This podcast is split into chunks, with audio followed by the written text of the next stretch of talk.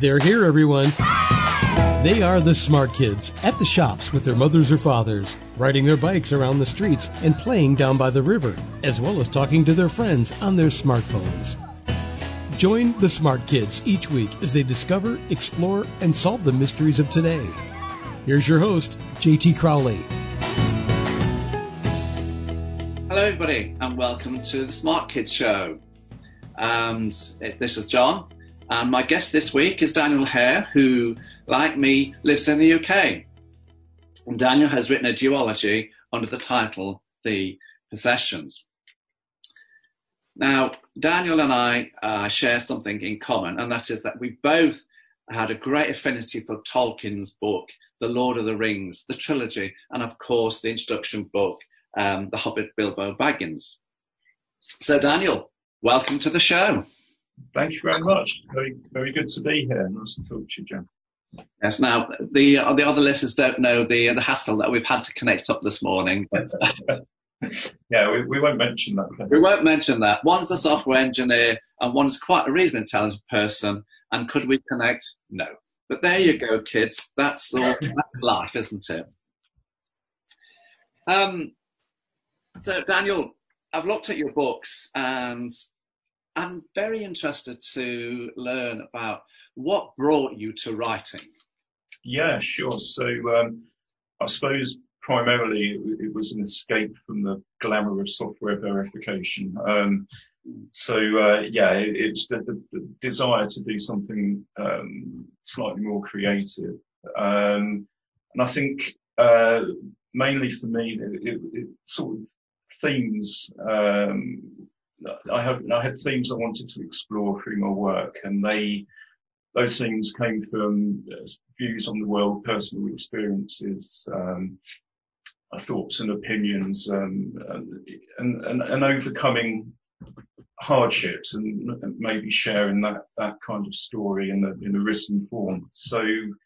Um, th- that was kind of the serious aspect to it. Um, the fun aspect was because it's a fantasy genre you get to build the world from the ground up and populate that world. Mm. And um, being, being, like you say, a fan of books such as Lord of the Rings, um, the opportunity to build that world and fill it with my own characters was was was the fun part. So it, yeah, it was a, a mixture of wanting to get something off my chest and explore something and share something. You see, for me, it was um, I don't know if I told you this, but um, I used to work for a bank and we um, used to every Friday nights, you know, we'd go to four of us, we'd go to the pub, and there was a couple of lads, one the same gang of four, and we said, what would we do if we didn't, you know, um, work in a bank? And one said he'd do a mortgage advisory company, which he's set up, and somebody said they're going to do something else. Somebody said they were going to do their own financial um, services um, business, which they've done. And I said I want to write children's books, but I've got no idea how to go about it. Mm and they went on. And when I left, they uh, bought me a present for a course at uh, the Quad in Derby, a creative writing course, and that's where I started. Okay, awesome. But when I was a kid, uh, Daniel, I hated reading. Oh, really? The teacher, and she would pull her hair out of me. Right. Oh, okay. but that's what I tell all the kids when I go into schools. You know, I tell them I hated reading and I hated writing and how I struggled with it throughout life and then decided to do something about it. And here I am, you know, from hating reading, writing to learn to read and write to actually, you know, that book out yeah. smart kids. Yeah, it's fantastic. Yeah. Now we all have a journey, don't we? Yeah, that's right. So I'm going to ask you: um, Did you, as a child, love reading books?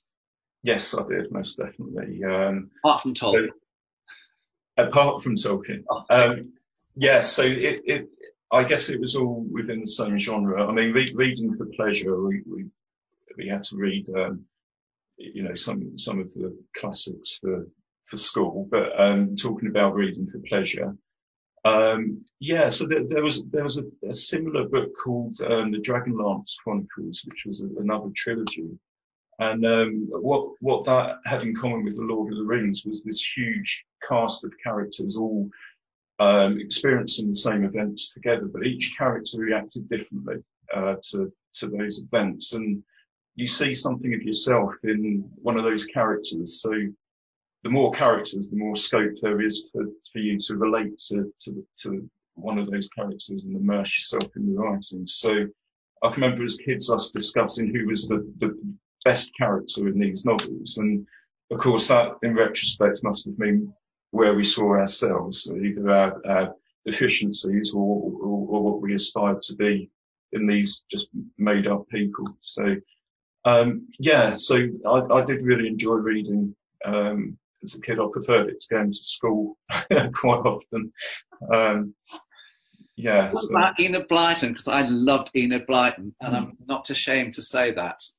Mm, no, I, I, yeah, I've read Enid Blyton five, do such and such, and loved them. Yeah. Um, Daniel, on some of my previous podcast shows, I've been talking to the kids and people in general um, how I create my characters. Now, I have a system where I use 14, 14 points to create the character. Mm. How do you create your characters?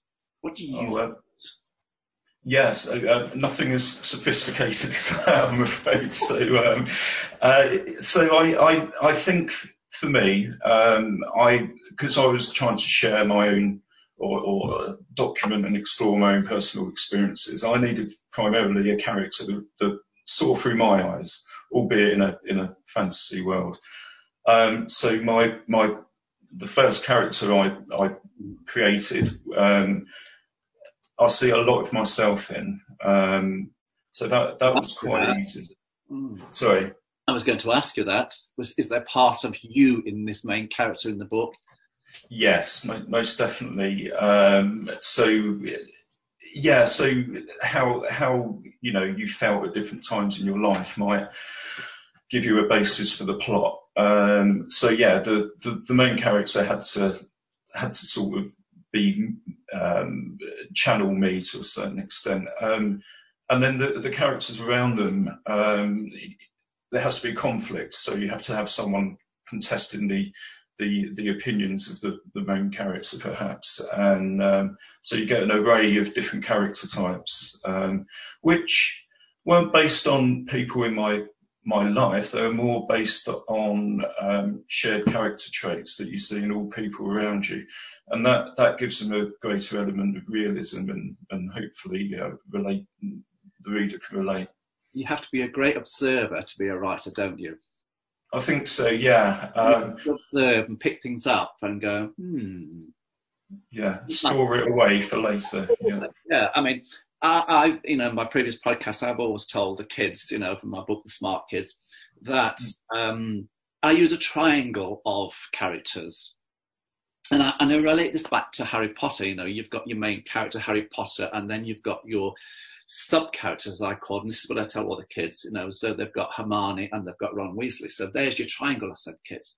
Mm. The main character and then the two two under, you know, sub characters supporting yeah. the main character.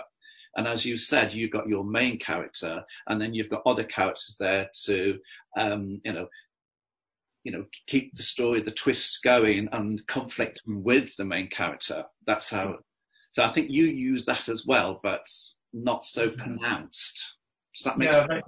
Yes, it does. Yeah, maybe maybe the same sort of um, thoughts, but a different framework. Um, yeah, I, I, I, also some characters just invented themselves, just created themselves. Um, so that actually the main protagonist, um, sorry, the main antagonist, the the, the villain, um, he he at inception, he he was just someone to have a point of view to regard uh, the King's champion Bresta because Bresta is enigmatic. The, the book's about trying to find him, so I couldn't have a point of view from Bresta because I revealed too much about him. So Rianthan is just to be supposed to be the one survivor of Bresta's attack on this tower. Mm. Um, so he does survive, and how he survived, um, the the levels he was willing to stoop to to survive, um, just fleshed out this wonderful character that I I, I couldn't let go. Um, I noticed that, and mm. do use like me as well. um, I call them floating characters. And when I go to the schools to the kids, I tell them these are the characters that they come into the story and then they go out of the story, but they're just there to move the storyline along. Yeah. And I know yeah. you've got some of those in your book as well. Yes, that's right. There's there's, there's one particular character who um, she she just exists basically to highlight the the the, the, the main villain's cruelty. Um, so she she comes and goes. Um, yeah, so, so, some yeah some were some were planned, um, some yeah just just jumped out. So. Um, so you know, so I think um, like yourself and your book, you know, um, what how I how the, how I set up my books to form as your you know it's there as well as in your book, but probably not as so as defined. Mm. I've got the kids listening on the podcast. This is why I you know I make it very clear to them: main character, two two to three um, sub characters, no more than that, and then have all the floating characters that you want to to mm. um, move the story along. But your main character, um, you know, when you somebody will pick this up. I don't know if you find this, Daniel. Um, if you tell them, you know, so the character's got a red scarf or a brown scarf, and then, you know, uh, a couple of paragraphs down, you've changed the colour of the scarf because you've forgotten what colour the scarf is, somebody's going to pick it up. Yes. And that's why you need all the points to, um, you know, go back to as a reference to. That's how I find. Do you go back to a reference on a character? Yes. So, um, not my first draft. My first draft was just getting a, some kind of framework down that made some kind of coherent sense. But um, yeah, certainly on, on later drafts, I'd, I'd, I'd go back and each character, like uh, Sienna, one of the characters, um, has uh, I think originally had blonde hair in the first few chapters, which miraculously changed to brown in the later parts of the book. So I had to go back in and, and uh, on the spreadsheet. He's putting the reference in from the start, yes. Yes, yeah. yes, that's it. So, uh, I mean, that, that, that brings, um, you know, me to an interesting realization I had when I was, so I've, I've never written before. This is my first, my first attempt. Um, I, I can remember reading a book and as a reader, you, you, you know, time's linear and you get to the end of the book and you think, wow, how did they, how did that author pull it all together? Because I remember clues and hints and things from the beginning of the book, which have come to fruition in such a beautiful, intertwined way. Well, having written a book, you, you see as the author, you can move back and forth through time. You're not you're not on that linear path. Um, so there's scope um, in a practical sense. Yes, go revisit the past, to set things up for the future, which you, you, you just can't. That's some of the magic you see as the reader. Yeah. yeah. But kind of moving on, um, Daniel, from the characters, can we move on to uh, the plot? Yeah. Because you started to go on to that little bit then and thinking, yes, he's read the questions here. um, Daniel, um, I split the plot into two. And yeah. I, when I, you know, my podcast, I tell the kids I do it in two for uh, two ways. Uh, one section of the plot is scenery, and the mm. other the storyline. And in the scenery bit, I've got like the geographical place in the world. I put the character, the climate, the scenery, the time of the year. You know, mm. the time of the, you know, what time of the, um, you know, is it um, a modern story or is it an old story? Is it in the 50s or is it today? So that's one section. And then the other section is, well, the actual storyline itself, the plots. Mm. Um, so how do you do it? Okay, so I, I, I think I rely on visual um, aids uh, in, in this regard. So I, I, I, just had a huge bit of paper. I tried it on technology on computers and that, but yeah, went back to a big bit of paper. And so I, I had a, a series of main events um, where uh, there might have been dialogue between characters, um, just uh, things which moved the plot along. So things that had to happen, and the, the plot for me was a vehicle for the theme. So the theme was getting explored as the plot, plot was moving along. So I'd draw um, big, yeah, big circles with these main events written in them, um, locations um, that I'd seen in the real world um, and, and, and walked around in person. Thought, wow, I can see my characters sat here in this ruined castle in this fireplace sheltering from a storm, and that's where they should talk about this. Um, so that all went down on the paper, and then overlay that with chapters. So geographically, where are they for the first three chapters? Um, where are they when they have this wonderful piece of dialogue, um, or, or, they witness this this this thing happening to them, happening around them, which changes them. Um, so each each chapter then had objectives. So I wrote down the objectives of each chapter. So using the same example, they had to have witnessed this thing. They had to have had this conversation, um, and the, the rest did itself. So I, I can I can remember getting to an end of the chapter, thinking I couldn't type quick enough for what was forming in my mind. Hmm. Um, but I didn't feel like I was forming it. As weird as that sounds, it came in the moment and I had to get it down because it was far better than I could have ever planned for. So there, there were a lot of moments like that as well. Do you see, um, when you're writing, do you actually see the scene as if you are um, in a film? Can you see that? Yes, I, I, I can. Yeah, I, I, I can really put myself there especially so um, if if I've actually visited the, place that gave me the inspiration for it. But um, that, that isn't a necessity. Yeah, I, I, can I can see where people are standing. So in a in a in a fight sequence, for example, you you you can't write one person's engaged an enemy to, to the point of view person's left, and then suddenly they jump behind them. You know, it's it's it's you've, you've got to kind of map it out. And I use, again, visual aids, sort of tokens on a bit of paper which represented the characters and their adversaries. So, yeah, but it does play like a film. I, I agree with that, yeah.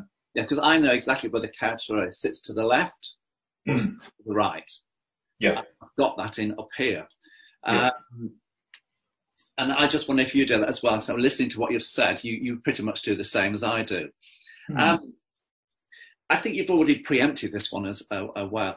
Um, my editor used to say to me, "You need you need to sit down and um, put the plot down in detail, so as you know what's going to go into each chapter." And so he says, "Yeah, some authors do that. They plan it to the end, you know, the story, the plot to the nth detail before they even put the, you know, start writing the story." And then you've got other people at the other end of the scale who says, uh, a bit like you, that referring to me, uh, whereby you just look at a blank screen and create it as it goes along. Yeah. And you know where the start is, you know where the end is, but the bit in the middle goes as, you know, because I would be very bored if I knew what it was all the time. So I find it fascinating just to see, well, where's this going today? Yeah. Where do you sit on that uh, that line? Are you the detailed person, or let's see where it goes. Um, again, because this is my first attempt um, at, writing a novel, I, I started believing I was more a detail person. So I, I, I put together, yeah, a, a lot of um, documentation of how how things were going to go. Um, but but as I started writing, I realised I'm I'm more um, right as as it comes, if if, if I can put it that way. Um, so yeah, so um, I think my my main objective was to get to the end of the first draft, and so however that came, that that was sitting down in, in, in sessions and just just letting things happen, uh, being kind of aware of the objectives I've set myself from a plot, but how those objectives were met was quite fluid and, and yeah, diverted away from any planning a lot of the time. So I, I think I've learned that I'm more that way. A lot of kids ask me, do you write in the morning or the evening or the afternoon? And we all ask if you get writer's block. I don't. I just get distracted all the time with life. Yeah. That's a good way to put it, yeah. And do you use the formula, Daniel? Um, like I use um, like ten percent for the start, um, eighty percent the the storyline itself, the plot, and ten percent, you know, the ending, pulling it together. And that's what I tell all the kids. You know, 10, 80, 10. Do you use that formula or something different? No, I, I, that's very interesting. No, I, I can't say I do. I, I, I, see myself as having a, a, a lot to learn from more experienced authors. So um, I've, I've never considered what, what you've just described, but that, that, yeah, that, that's definitely something to think on. Um, I, I, think it, if it can use the word organically or, or and maybe with naivety, I just ploughed into it without that kind of thought. Because uh, uh, would you agree with me or not um, that um, you need a very strong start? Mm, yes, especially with fa- fantasy fiction. Long to um, you know read your story if after the first chapter or maybe the second chapter they're not engaging with the characters or the storyline, you've lost that reader, and they're not going yeah. to read the rest of the book. Would you agree? Yes, definitely. Yeah, de- definitely so. And also um, having experienced the, the, the, process of trying to get off the slush pile. Um, so trying to capture an agent's um, um attention. Um, I was very aware that my, my, my what I was submitting, i.e., my first few chapters, the start of my book, should be um, immediately immersive. So I, I, I tried to drop the reader into action straight away.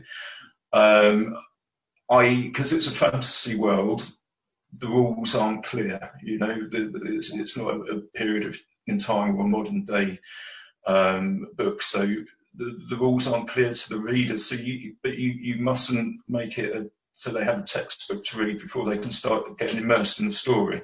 So immersion, I think, and I find it easy to um, build the world through dialogue between characters that already live there. I totally agree with you. Um, who do you see as your market? Who do you write for? Um, probably um, that that very confusing time in life between being a, a, a, a teenager and turning into an adult, um, and all, all the all the you know the, the, the confusion that comes with that period in our, in our lives. I mean, um, I I I'd say from that age onwards. So it, it's kind of a, a, a, a, story of discovery and um, overcoming obstacles and things like that. Um, so I, I, I, think if anyone, if it resonates with anyone from that age older, um, then yeah, fantasy fans, yeah, yeah, it's a fantasy genre, but it could have been set in the Upper East in New York. You know, I, I like to think the, the, the themes there will resonate with any adult uh, and young adult.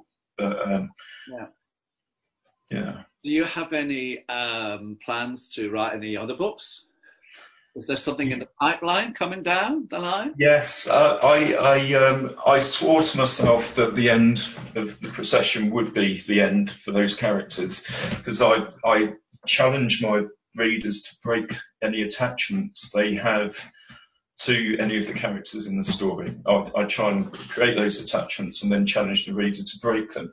Um, a, a, kind of acceptance of finality. Um, I, however, completely fail with that, and I don't break my attachments to these characters I've I've breathed life into and have, have progressed themselves. So, at least some of them will return. Um, and and because my writing's based on personal experience, there's there's always fuel for another story. You know, there has to be. Um, and uh, next weekend, I'm off to the Wye Valley um, to do a, a, long walk, and I'll, I'll stop and I'll look at places and get inspiration for like I was saying before, locations and, and dialogues and things like that. In my books, Daniel, at Smart Kids, you know, I've got the, the 17 characters, the 17 short stories, and mm. the hmm. characters are all around the world. I've been to lots of those places. Mm, yeah. So when I'm talking to the kids about the place, I know exactly where it is. I remember the, where the table was. I can remember all the scenery. Yeah. And even from years ago, I can still remember it, and I've brought it back into the storylines because mine's more adventures and just telling kids about different kids from different parts of the world. Mm. Um, but and I, I just find it fascinating. And so yes, for me, Smart Kids was my first book as well. And I'm working on a spy book at the moment. I've got to the end of it. So that's the first draft. Hurrah! Nations. Now hard work. Yes. And Yeah. this one I want to take to a literary agent. Hmm. Um, Daniel, if somebody, you know, where can uh, people get your ebooks or your books, or, or where can they go? You know, is it Amazon or is it bookshops? Tell me. Yeah. It's um, it's it's mainly Amazon. Um, I, I, I I can't remember the names of the other sites. So uh, yeah, they're, um, they're on Amazon. So um, so the procession's broken, as you said, down into two books, which is the um, um, uh, crikey, the gloaming, and the second one's adorning. Um, and they're they're on Amazon um, in ebook format. Um, and and there's links through my Facebook page, which is author of the procession. So uh, yeah, Ah.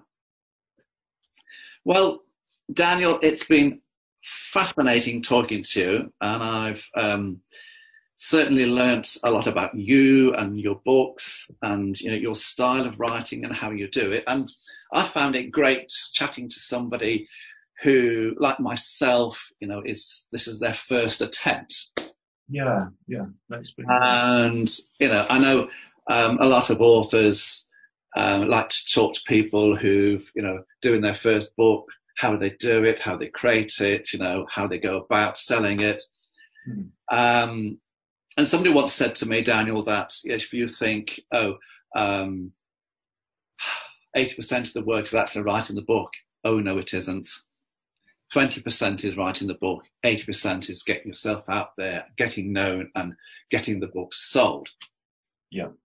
So there's there's more in the pipeline, as you said. That's re- I can't wait to read them. And um, it's been absolutely, you know, now that we have seen each other face to face on Zoom, of course, something this time last year ago not many people heard about, but there you Yeah. go. That's life. Yeah. So I just want to say, um, there you go, everybody. Um, this has been Daniel Hare and talking to about his duology, uh, the possessions, which you can get on Amazon, the ebooks there, or you can FaceTime him, Facebook him, and he'll tell you where any other places you can go and get the book. Um, so next week, um, kids, I'm going to be talking to uh, another author to interview. And this gentleman is called David, and he's from New York. And a lot of you don't know, kids, is that my mum came from New York, and from Manhattan, in actual fact. And I, I love New York. You either love it or hate it, I'm afraid. It, it's full in your face. It's very brash, and, when, and I know Mary comes from New York, and it's her hometown as well. So there is a link there. So for now, um, thank you ever so much, guys, for listening. And I hope you stay safe till next week when I have a chat with David about his books. And he is from New York. Thank you very much, everybody. Thanks for listening to The Smart Kids. Want to follow more of their adventures? Check out The Smart Kids by JT Crowley on Amazon.com now.